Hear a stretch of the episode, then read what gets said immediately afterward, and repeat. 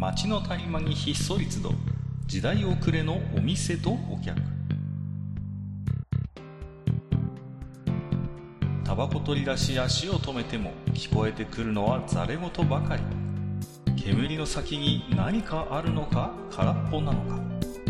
ようこそマッチ横丁へ。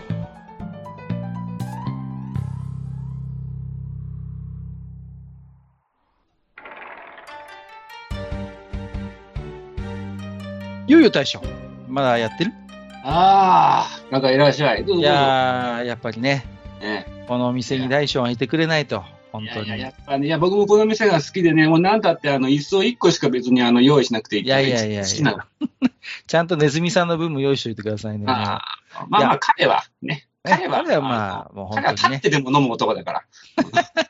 いや、この間ね、本当に街を支えていただいた功労者ですからね、ネズミさんはね、本当にね、感謝しないといけませんけども、まあ、なんだかんだでね、2ヶ月ぐらいブランクがあったわけですよ。そうですね、ちょっと私としてはかなりちょっとこの2、まあ、ここ2ヶ月、なかなかちょっとね、各家からもメッセージというか、ご連絡をいただいていてですね、心苦しくも、忙しく。事情がね、やっぱり事情ですからね、そこは私も、よくわかるところですし、まあね、逆にこうやって時間をまた作っていただいてね、マッチを一緒に取っていただけるっていうのは本当に、私としてはね、本当にありがたいなと思ってはいるんですけども、まあ、そんなね、まあちょっと2ヶ月ちょっとのブランクの間、まあ、大将はどんな感じだったのかななんていうこと。僕はね、ちょっとね、この2ヶ月でね、新しいことがね、2つ増えたんですよ。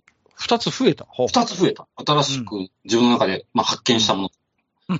新しくポッドキャストやってたらびっくりしましたよ。こんな番組を始めましたみたいな。そういうことではないんですね。いやね、まず、この2ヶ月間の間にね、まずね、韓流ドラマにちょっと目覚めてきてるっていう。ね、うちの妻がすごいのよ。もうね。面白い、本当に。いや、本当に面白いらしいね、なんか。言ってる、うちのやつも。ドハマりしてますよ。そう。でね、なんていうのかな、何がね、じゃあ、そんなね、日本のドラマと違うって言ったらね、なんて言うんだろうな、しみったれてないんですよ、私。怒られるで、本当に。いや、日本のドラマ好き。ごめん。変な話だけど、日本の夜のドラマってさ、もう正味の話、恋愛ドラマじゃん。まあね。恋愛ドラマか刑事ドラマ、どっちかでしょ。まあね、多いですよね。恋するか人殺すかしかないわけじゃん。いや、まあ、ちょっと極端な気はするけど、まあ、多いとは思いますよ。ね。で、韓国、まあ、もちろんね、恋愛ドラマとかいろいろあるんだけど、僕は割とね、時代物を見るわけですよ。時代物、王朝物？あれはね。めっちゃ面白いよ、あれ、マジで。いや、面白い。本当に面白いと思う、僕も。ちょっとだけ僕もいいですか。そんなに僕はね、妻ほどハマってるわけじゃないですけど、まあ、妻がよく見てるもんですから、なんとなくこう、ね、付き合ってみたりすることもあるんですけど、何がいいっていうね、一つは、出てる俳優さん、女優さんのこと全然知らないわけ。こう、プライベート。そう。で、日本のドラマに出てる俳優さんって、まあ別にそれが悪いとは言わないけど、たまにはバラエティに出たりとか、そういう、なんていう、プライベートがある程度ニュースになったりするじゃないですか、やっぱり。で、よくほら、映画の、なんていうの、新作発表会とかでも、映画に関係ない質問するじゃん、ワイドショーの記者がさ、ところで、ね、〇〇さん、私生活ではどんなみたいな話するじゃないですか。だけど、一切、韓国の俳優さんに関しては、情報がないから、その役に没入できんのよね。変な情報入ってこないからさ。そう。で、純粋に、この人綺麗だな、この人かっこいいなって思えるんよ。そう。それはあるよね。わかる。なんか、だから、そういう、まあ、言い方は悪いかもしれないけど、少なくとも、ドラマを見る上で、余計な情報がないから、その俳優さんや女優さんについて結構、なんていうのかな、こう、余計な情報がなく、こう、素直に見られるっていうの？そうなんです。そこはね、一ついいところで。あとね、もう一つだけ、ごめんなさいね。もう一つだけ、引きがすごい。次どうなるんだろうみたいな。すげえいいとこで終わるじゃん。そうそう。あれね、韓国ドラマに限らないんだけど、海外ドラマ全般引きが強いじゃん、基本。そう。もうね。韓国ドラマってなんだろうな。またちょっと違うんだけどね。いや、なんですかね、韓国ドラマのこう一つのパターンなんですけど、大きな事件が発生して、それがドラマの中で解決して、目出しで終わんないんだよね、大体。そう。で、新たな左がポッと出た瞬間に、次回はってなっちゃうんだよね。そう。みたいな。人がみたいなさ。そう。ね、お前が裏にいんのかよみたいな。そう。あれがね、すごいですよね。なんていうのかな、まあ言ってしまえばね、引きの強さってなんていうのかな、漫画とか特にね、週刊連載の漫画とかもあった。ああいうのに近いのかなとか思っちゃったりもするんだけど。で、もう一つはね、僕がね、個人的に思ってることは、やっぱり近い国のものだから、なんかね、ちょっと親近感持って見られる、ね。ああ、いや、ありますよ。それはやっぱり、で、ネズミさんほどじゃないんですけど、僕もちょっと韓国で暮らしたことがあって、ネズミさんは多分がっつり留学かなんかしてたから、あの人はすごい、日常会話ぐらいは多分できると思うんですけど、僕はね、ビールくださいぐらいしか喋れないんですけど、それでも韓国には何回か行ったことがあって、で、韓国の友人もいるんですけど、なんでしょうね、あの人たちのこう、すごいこう、徴用の女とか、そういう立場をすごいこう、おもんぱかるようなところってあるじゃないですか。で、私がちょっとある、韓国の大学の文化祭に呼ばれたことがあったんですよ、昔。そこの韓国の大学のエロゲ研究会みたいなところがあってさ、なんか日本のそういうエロゲをたしなむ同好会があって、そこで僕呼ばれたことがあるんですよ、その文化祭で。で、そうすると向こうに行くと先生って言われるわけね、こう。で、悪い気はしないじゃないですか、でもやめてくださいよと言うんですけど、そうすると、もう、なんていうの、すごいこう、ほら、なんていうの、こう、お酒注ぐときもこう手を必ずこう添えたりとか、ね、あるんですよね。ああいうしきたりみたいなのが。で、正面でのこうお酒を飲まない、ちょっとこう顔を少しこう、ね、ちょっと横に向けて遠慮してっていうようなね、ああいうのを僕生で見てるんで、でそういうのがほら、結構ドラマの中でも結構出てきたりするじゃないですか。そう。あ、この頃からこういうのあるんだな、みたいな感じでさ。なんかすごいね、親近感僕は覚えますよね、そういうことにもね、なんか。なんていうのかな、ちょっと、すごくやっぱしドラマの中とかでもたまに日本人とかで出てくるんだよね、言葉の中。はい。ありますね。日本のこととかで。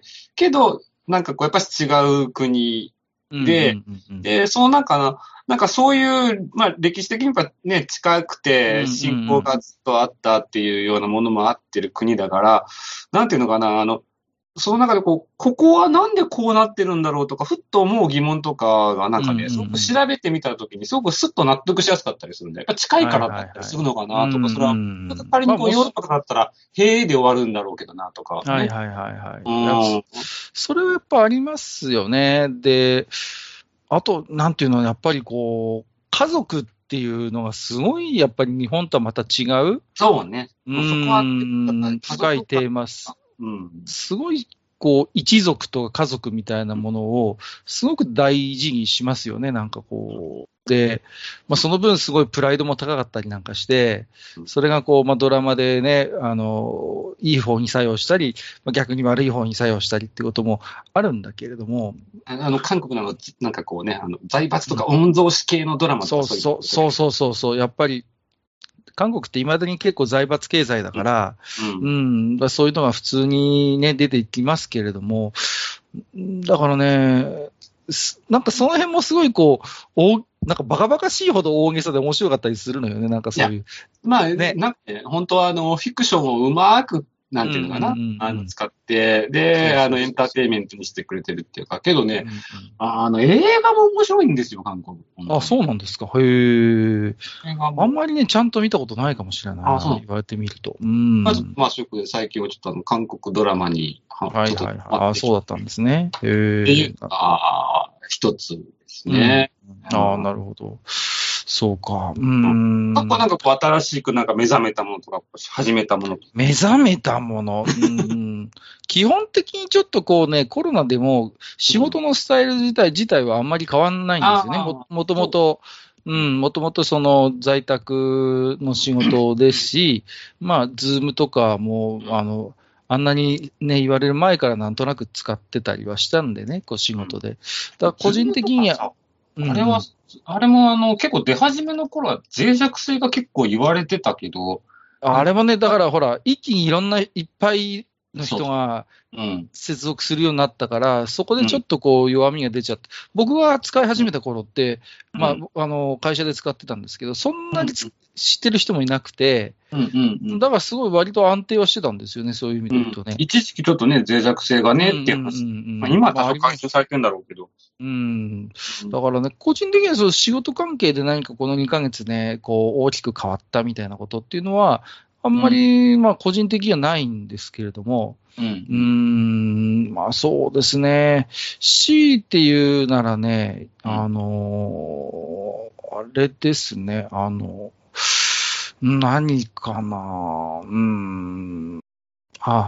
ちょっとね、やっぱりね、血圧が高いんですよ、最近。で、去年の健康診断で言われて、そこから毎日測るようにしてるんですね。血圧はね。そう、血圧はやっぱ毎日測った方がいいっていうので、で、今のでも、その、機械っていうのはさ、すごいですよね。その、僕の使ってるやつって、アプリ、スマホのアプリと連動するんですよ。今ね。で、勝手にこうアプリ、毎日測るとアプリの中にデータがどんどん蓄積してって、それをこう、なんていうの？アプリからプリントアウトしたりとか、その血圧の推移のグラフみたいなのが見れたりするんで、すごい便利なんですけど、ここ最近ね、ずっと落ち着いてたんです、割と。ね。で、もう今年は大丈夫だと思って、3日ほど前にちょっと病院行って、今年も健康診断あったんですけど、じゃあ、測りますねって言って、血圧測ったら、めちゃめちゃ高く出ましてね。あれっていうね。あれって。家ではこんなに高く出ないんですけどって、じゃあもう一回測りましょうねって、2回測っても2回目もすごい高いわけ。あれっていうね。じゃあ、カッカさんすいません。通常の健康診断に加えて、あと、心電図と、眼底検査の方もお願いしますね、とかって言われて、もうしょんぼりですけどね、もうね、はぁ、みたいな感じで。そうそうそう。なるほどね。今ね、私実は、ちょっと仕事の傍ら、ちょっと仕事というか、本業の方ですけどね。本業の私の仕事がですね、基本的に法定研修っていうのを必ず受けなきゃ仕事で仕事でして、私の場合は。で、その関係で今ちょっとその法定研修を、大体、そうですね、そうですね、あと何ヶ月受けなきゃいけないんだっけ。とりあえず、研修期間をね、ちょっと仕事続けるためにやってるんですけど、そういった場合とかでもよく先生、医師とかとですね、研修でね、話したりとか、もしくは研修で医師の講義を聞いたりっていうことがあるんですけど、大体内科系の先生言われるのは、病院の血圧が一番信用なんて言うんです。病院で測った血圧が一番信用なんです。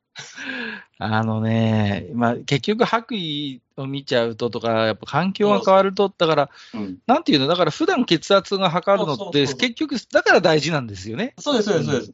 やっぱり、家で測る血圧が一番信頼ができるっていう。そう、だからね、それはね、でもね、でもしょうがないよね。そういう、検診で高い値が出ちゃったらね、そういうふうになっちゃうのはしょうがないんですけど、研修でちょっと思い出しました。ごめんなさい、一つ。私、実は防災士の資格を取得しましてですね。カッカ君が防災士になったんですよ。なるほど。じゃあ、もしかしたらあれが分かることですね。防災士さんになられたのであれば、私の仕事の人とも、もし仕事のをされて、私と同じ仕事をされている各科の地域の同じ職場の方と、職種の方と仕事するかもしれません。ああ。で、まあ、資格は別にね、そんな、こう、まあ、大した資格でもないんですけど、ただ、その、取る間に、やっぱね、いろいろ勉強をするんですね、やっぱり。体系的にいろんなと。まあ、もちろん、その、水害のこともあります。水害、洪水もあるし、あと、地震のことも勉強しますし、あとは、まあ、まだまだリスクはあるんですよね。火山ですね。そういう噴火であったりとか、あとは、その、避難所の設営とか、あとはやっぱ実際の、その、リスク管理ですよね。正常化、バイアスとか、そういう人間はなぜこう逃げ遅れるのかみたいな、そういう心理学的な部分も含めて、いろいろちょっとその道のご専門の方に、こう、いろいろと教えを請う機会があったんですけど、やっぱりね、なんていうのかな、こう、知らないことだらけでね、すごい勉強になったんですよ。で、これちょっとね、真面目な話になっちゃうんですけど、防災教育って、もっとね、学校でやらんとダメ、本当に。ただただ避難訓練やってますとか、そういうレベルじゃなくて、もっと、その、やっぱりその、小中高、それぞれのこう、水準に合わせた、一歩二歩踏み込んだやっぱり防災の知識を学ぶ機会ってね、絶対必要だなって思いましたね。例えば避難所でどういうことが困るのかとか、どういう問題が想定されるのか、あるいは例えば避難所に行かなくても自宅避難っていうことがあるわけですよね。自宅にいながら避難をしているっていう立場の方がいらっしゃって、実際に起きた問題として、あの家のやつらは、ここの避難所でお弁当を配ってる時だけやってきて、で、家に帰ってくるのはあれはけしからんとかって、あんなやつらに弁当を配るんじゃねえ、配るべきではないと言い始めたりする人が出てきたりとか。そういう、いや、だから、それは多分無理解から来てるのよね。その、避難所で確かに不便な暮らしをしてるのもわかる。でも、同じように、そういう自宅にいながら避難をしているような、やっぱり人たちもいるわけで、いや、だからそういう人たちに面とか配るなとか、そういうことじゃなくてね。だから、あとはその、実際にあるのは、例えば、避難所に300人避難者がいて、お弁当200個しか来ませんでした。どういう人に優先して配るべきかとかね。そういう具体的な想定問答を繰り返して、やっぱりイメージをつけていくってことってね、すごい大事だなと思ったんですよ。それはね、本当に私のね、まあ、本業の方でも同じような話っていうのはかなり、まあ、特に私の今住んでるとか、ここ10年で4回大きい災害にあって。そうね、本当に多いですよね。ですね、今年ももう早い段階から私たちの仕事の方でも災害についていろんな話があって、で、まあ、仕事柄ですね、どうしても私たちはそのなんか高齢の方に対する支援をどうするかっていうのにやっぱり重点がいくんですけど、面白かったのがね、去年ニュースとかにも出たね、私の町の氾濫した川があったんですけど。ありましたね。そこの川沿いに住むおじいちゃんおばあちゃんが、僕の同業者の方、知ってる方から聞いた話ですけどね。もうガンとして動かないと。そうね。でね、最終的に、その人たちを担当したのが僕の知ってる知ってます方だったんですけど、で、もうその人がもう怒りまくってもう連れて行ったんですけど、その過程の間に消防隊員が来て、市長も来た。で、まあ、いろんな人が来てもガンとして動かなかったけど、最終的に同じ同居のね、その人が怒ったら、ようやく動いてくれたっていう、なんか、とんじんかな話なんですけどね。やっぱしね、私たちもそういった話の中で、特に想像をやっぱしね、膨らましてほしいなってやっぱし思うんです。で、災害ってやっぱしね、地域で考えていただきたいなって思うんです。なんでかっていうと、地域の中には各家とは違う属性や違う背景や違ういろんなものを持った方がいらっしゃるんですよね。で、やっぱしその人たちがどうなのか、ここの避難所でっていうところに、やっぱしみんながイメージをある程度こうね、イメージするような、まあ、訓練というかトレーニングというか習慣づけがあると、すごくことが、スムーズに進みやすくって、っていうのが、行政だけでは絶対にそれできないんですよね。ね、それは本当にそう思います。絶対で行政任せにはできないし、絶対にマンパワーは足りないから、うん、だからまず自助なんですよ。まず自分の命をまずきちんと守る。その上で、うん、じゃあ共助、お互いに助け合って、じゃあ地域のコミュニティをどう守っていくので、公助なんですよ。だから、違います。そこじゃないです。自助と共助はもちろんなんですけど、それを支えるために公助がある。そうですね。控除がベースにあらないとできない。そうですね。その控除に支援するってことですね。要はね、その、ね。自助と共助をうまく働くように支援するのが控除なんですけど、じゃあ控除をどうにか動かそうって思ったときに、これ、控除の一番悪いところは時間がかかるっていうのと、一回ね、面白かったのが、それこそ災害関係の話の中で、研修でね、あったのが、カップラーメンを配らなかった。ね、支援物資として作ったカップラーメンを避難者に配らなかった自治体があったんですよ。自治体というか。なんで配らなかったと思います？なんでしょうね。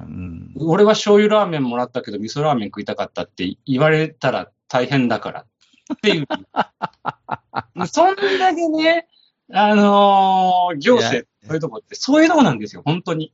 だから分かりますよ、その笑い話のように聞こえるけど、多分その担当者は大真面目にそういうことを考えたんだと思う、そのね、行政の担当者は。だから、まあ、だけどね、ここでね、優先順位は、その人たちを食べさせることか、自分が叱られることかっていうのを、天秤にかけた時点で、この担当者はもうアウトなんです。なのでね、そこがじゃあどうした、そこのね、実際に当事者たちがどうしたかっていうと、じゃああなたたちはもうとりあえず物資を持ってくるだけに集中してって言われたんです。行政側はね。私たちで配るからっていう、共助の部分ですね。なるほどね。だからそういうふうにやっぱり役割分担をしていくっていうのがやっぱし、どれも、どれが先とかじゃなくて、やっぱし必要。そうなんですよね。だからね、なんかいろいろ、まあ、たまたまね、今もちょっとこう、ね、大雨のね、もう出てましたし、まあ、ちょっと土石流のね、本当にひどいニュースもありましたけど、やっぱりね、これ本当に、建前じゃなくてね、人事じゃないんですよね。やっぱり我がこととして考えて、行かなきゃいけないなっていうことをね、思います。で、まあね、ハザードマップとか、あと、まあ、いろいろと、今ね、キキクルっていう、またね、便利なサービスがあったりなんかしてね、あれはどこだったかな、国土交通省とかどっかにあるんですけど、気象庁がね、そういう、こう、本当に細かいレベルで、今どういう危険が迫ってるのかっていう情報が、一応すごいね、進化してるんですよね。で、ただ、その情報を取りに行く知識やスキルがないと、結局どうしようもないっていうところがあって。そうなんですよね。やっぱし、一番多分ね、防災の中で重要なのって、ネットワーク作りっていうふうに、私の経験だったり、私の自治体のね、経験とかの中でもやっぱり言われてるのが、そのネットワーク作りということで、隣近所や、近隣の人とのネットワーク、一つね、私のね、市の自治体、全部じゃないんですけどね。とある町内では、もう誰々が誰々を見に行くっていうのを決めてるんですよ。でもそれは大事よね、本当に。ここには、例えば障害の人がいるから、この人に見て、そういう時はちょっと、目配せをしてもらえるように、みんなで話し合っとこうとかですね。具体的に決めるのは大事なんだよね。いざっていう時にお互い声を掛け合おうで終わってるところが多いんですけど、それだと人は動かないんですよね。で、二次災害とかもね。あそこの人は、じゃああなたによろしくっていうふうに、やっぱり割り振っていかないとね、人は実際動かないし、誰かが見てくれるだろうになってちゃうんですよね。で、確かにあそこのおじいちゃん足が不自由だよな、でもきっとみんなも知ってるから誰かが見てくれるよなになっちゃうんですよ。そこはそうじゃなくて、やっぱきちんと今大将が言ってくれたようにね、具体的に割り振ってきちんとこう、じゃああなたがそういう時にはね、声かけてちょうだいねというように決めるっっていう、なんかマッチ横丁じゃないみたいなね、なんかね。だいぶ今日はちょっと格式高い話してます。格式高くなっちゃったね。まあまあ、でもね、大事なことだと思いますよ。で、だから、そういうのって、やっぱりね、こう、本当に若いうちから、情報に触れたりする機会をもっと増やした方がいいんじゃないのかなと、個人的にはね、思いましたね。私もね、恥ずかしながら、ちょっと今回、その資格を取る上で、初めて見聞きすることがいっぱいあってね。で、まあ、でも、まあ、こいつはあれですけど、でも楽しかったですよ。段ボールベッドを実際に作ってみたりとか、あと、パーテーションの高さを、きちんとプライベートな、そういう視線が通らない形で作るんだったら、最低何メートル通路を開けなきゃいけないかとか、そういうこともやるんですよ。そのパーテーションの高さと、その通路の、その間隔の長さを計算して、きちんと、プライベートな視線が通らない空間が作れる避難所の設営の仕方はどうだみたいなこともやったんですよ。で、ここまでやるんだ。確かに大事なことなんですよね、そういうことってね。だから、そういうのってでも実際に手を動かしたりとかしてみないと分かんないからさ。で、無秩序にね、みんながはい、用意どんで、段ボールベッド組み立てたりすると絶対うまくいかないのね、そういうプライベートなことを配慮した空間って。だちゃんと知ってる人が、ここはきちんと通路として確保しましょうね。パーテーションとパーテーションの間は何メートル開けた方が視線がお互いに通らなくて居心地がいいですよっていうことを、やっぱりちゃんと具体的に根拠を持って語れる人がいないと、やっぱり大変なんですよね。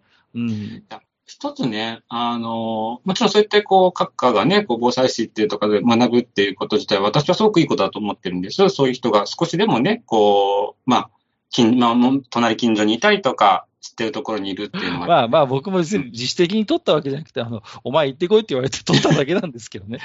だからそんな偉そうなことは何も言えないんだけど。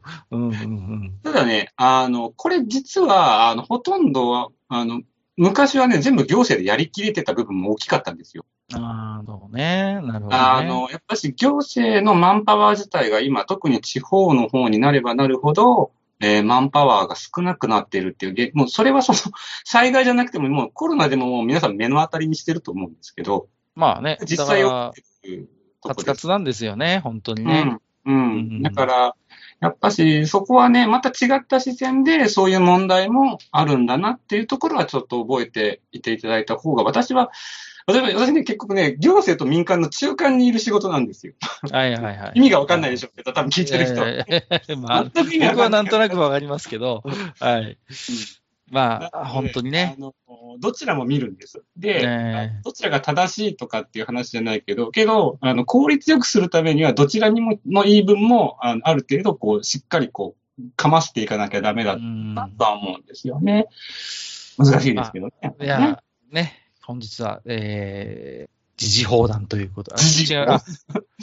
番組名違いました。なんか、マッチ横丁。マッチ横丁ですよね。今日はね、近況法の話をなんとなくしようっていうことになって、なんか後半はなんか偉い。いやー、我々のちょっと真面目な部分が出ちゃったな。うっかりしたな。いや、けど僕はちゃんとあれですよ。前半、ちゃんと韓流ドラマでちゃんとお茶を濁してました。それはそれで別にお茶を濁してるわけじゃないからね。それはそれで面白いんで。置き手紙いきますよ。置き手紙ね。マーヤさんいただいております。ありがとうございます。マーヤさんはね、僕、最近いろいろ助けられててね、玄米を美味しく食べる方法を教えてもらったりとかね、いろいろ、本当に、この場を借りて御礼申し上げます。ありがとうございます。ウェンディーズかな、まだ近所にありますよ。元大英系ですね。ということで、これはね、前々回かな。僕はね、名前を思い出せない、ファーストフードがあって、そばかすの赤毛の女の子が確かシンボルマークでっていうことで、で、そう、ウェンディーズなんですよね。で、ポテトにチリがかかったり、溶けたチーズがかかってるのが、あれが美味しかったなっていう話をしたんですよ。それは僕5月に作りました。でネットで、ツイッターでアップしたんで。アップしてるんかい。マヤさんおっしゃる通り、ウェンディーズでした。昔、高田の馬場で、僕いつも高田の馬場にあったんです、昔、ウェンディーズが。で、その近くにね、嘘みたいな話なんですけど、キノコの国屋書店っていう古本屋があってね、はい、すごいね、一時期エロ本が充実してたんですね。で、まあ、名前からしてね。いいでしょ、キノコの国屋書店ってでね、当時僕はSM 雑誌を集める趣味がありまして、はいはい、うん、で SM の雑誌を一生懸命買い集めてた頃に随分お世話になったんですよ、そのキノコの国屋書店にね、はいはい、そうでその近くにこのウェンディーズがあったのよ。だから、はい、そうだからそこ行って SM 雑誌をいろいろ買って検討したりなんかして、うん、ウェンディーズでちょっとこう一服して帰るっていうのが僕のこうなんていう休日のスタイルだったんですね。なるほど、休日に3話系の本を買って、そうそう、3話系およびミリオン出版系のちょっとなんだ具体的な話はいいんですよ、具体的な話はね。ちょっと、まあ、それはそれでちょっと、また時間を取ってやりますけれども。なかなか最近本屋ないもんね、3話系の本とかね。ないの、本当にエロ本専門の上野の駅の駅前にある小さな本屋ぐらいしか行かないと見つからないよ。何の話ですか、いいんですけど、その話はね。はい、ありがとうございます。次はですね、ヘビレオさんいただいてますね。ありがとうございます。はい、いつも楽しく拝聴しております。サイレントリスナーのヘビレオですけども、お機会をいただいてるんで、サイレントではない気もしますけど、はい、赤毛そばかす、ウェンディーズですね、ということで、やっぱりいただいてますね、はい。と、ウェンディーズには強い思い入れがあったので、思わずメールしてしまいました。あれはいつだったか初夏の頃、パインバーベキューバーガーという限定メニューにドハマりした私は、その限定期間の最終日、夜食分として最後のパインバーベキューバーガーを買って帰りました。はあ、この味ともこれでお別れか、深夜、最後のパインバーベキューを味わおうとかぶりついてその時、パイン入ってねえじゃねえかと、肝心のパインが入っていなかったのです。お店はもう営業終了。明日持って行ったところで代わりが出てくるとも思えない。その時に私のエンサのネンタルや菅原道真公も書くやというほどで、ほどなくウェンディーズは日本から撤退してしまいました。が、今また再上陸してきております。そう。そうなんだ。うん、もう知らなかった。だいぶ少ないよ。ああ、やっとうちの近所にも帰ってきてくれました。いろいろあったけどさ、やっぱ俺、お前のこと好きだわ。イケボで読んでくださいよって。いろいろあったけどさ、やっぱ俺、お前のこと好きだわ。あんまりイケボになってない。ちょっと違いましたね。チリもチリチーズポテトも最高。パインバーベキューバーガーまた出してくんないかな。あ、先に断っておきますが、私は酢豚のパイン肯定派です。ということでいただいております。僕もね、実のこと言うと、ウェンディーズ大好き民なんです。マジですか？みんな好きなんじゃん。じゃあ、うちの近所にないよ、ウェンディーズ。もう、ちょっと羨ましいな。九州はね、多分ね、あった頃でも福岡ぐらいしかなかったんですけど、そうなんだ。福岡に近いから、よく福岡行ってて、はいはい、で、よくウェンディーズで。マジでいいなぁ。いやぁ、ウェンディーズね。うん、僕大学に入った時に、最初にお付き合いした子が、ファーストキッチンでバイトしてたのね。ああ、ファッキン。うん、ファッキンって略し方はとてもじゃないけど、海外では言えませんけど、はい、ファーストキッチンって、で、ポテトにいろんなフレーバーつけられるのよね、確か。はいはいはい、はい。そう、いろんなシーズニングみたいなの出ててさ、はいはい、あれのなんかこう、美味しい食べ方なんかを最初の彼女にいろいろ教わりましてね。うん。その後何番目かな、3番目ぐらいにお付き合いした方が、スターバックスでバイトしてたんですよ。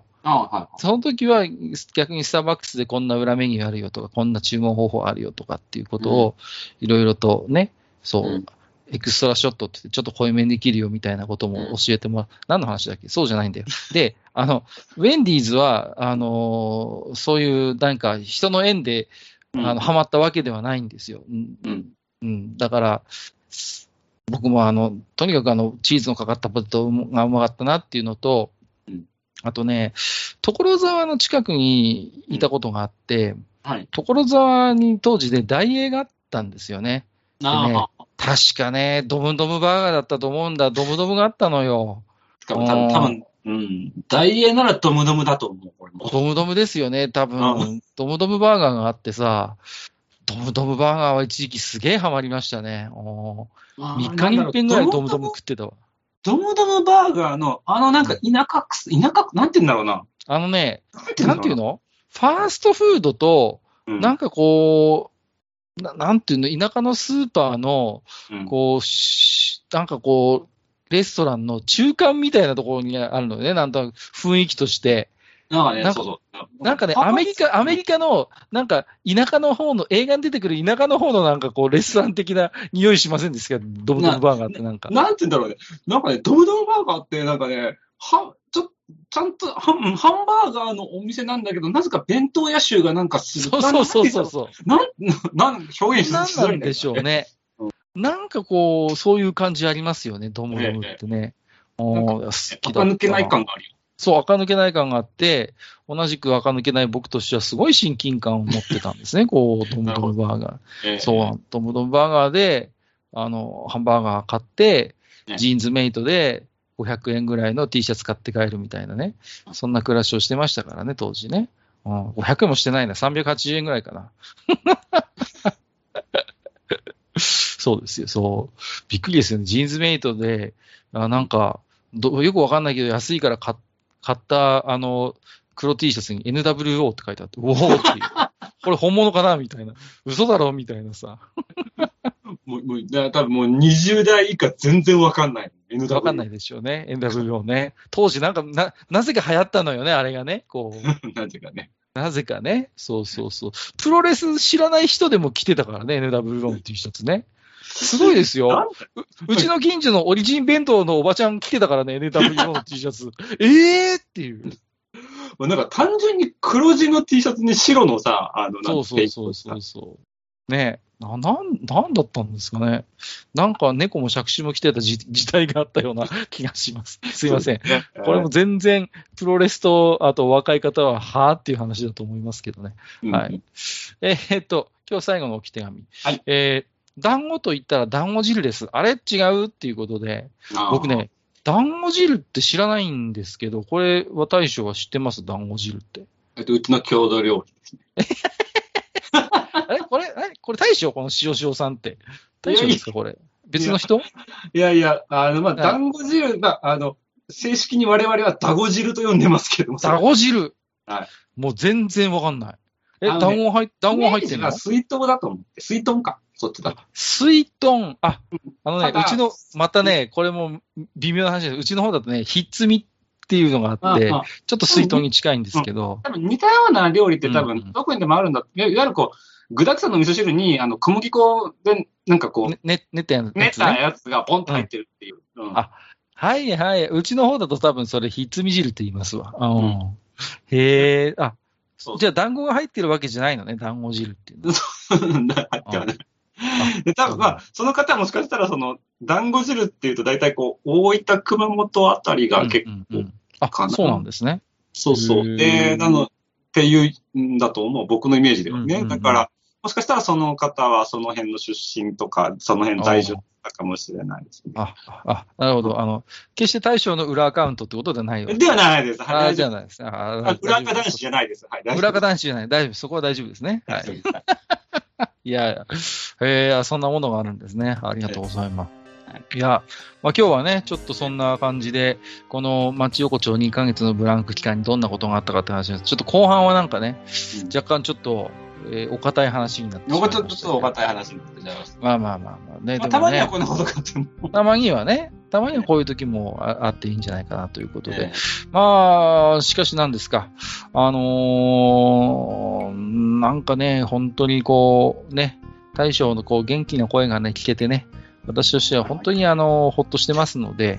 いや、本当にもうね、なかなかこう、皆さんにこう、なんていうんでしょうかね、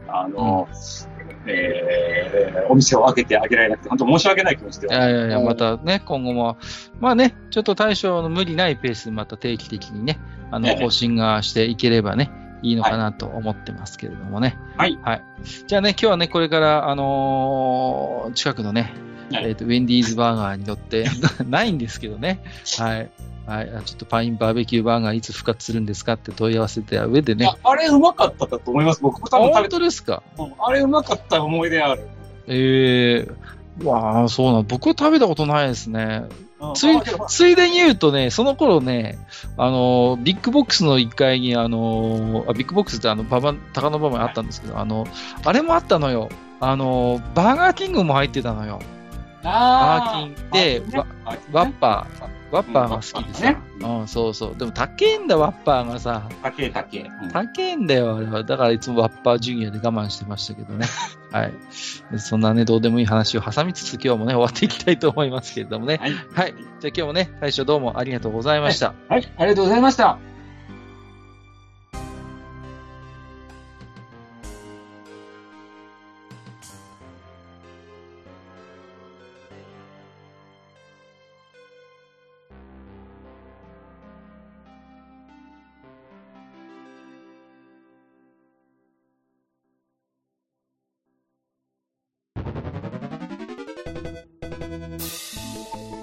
ああ、そう、大将。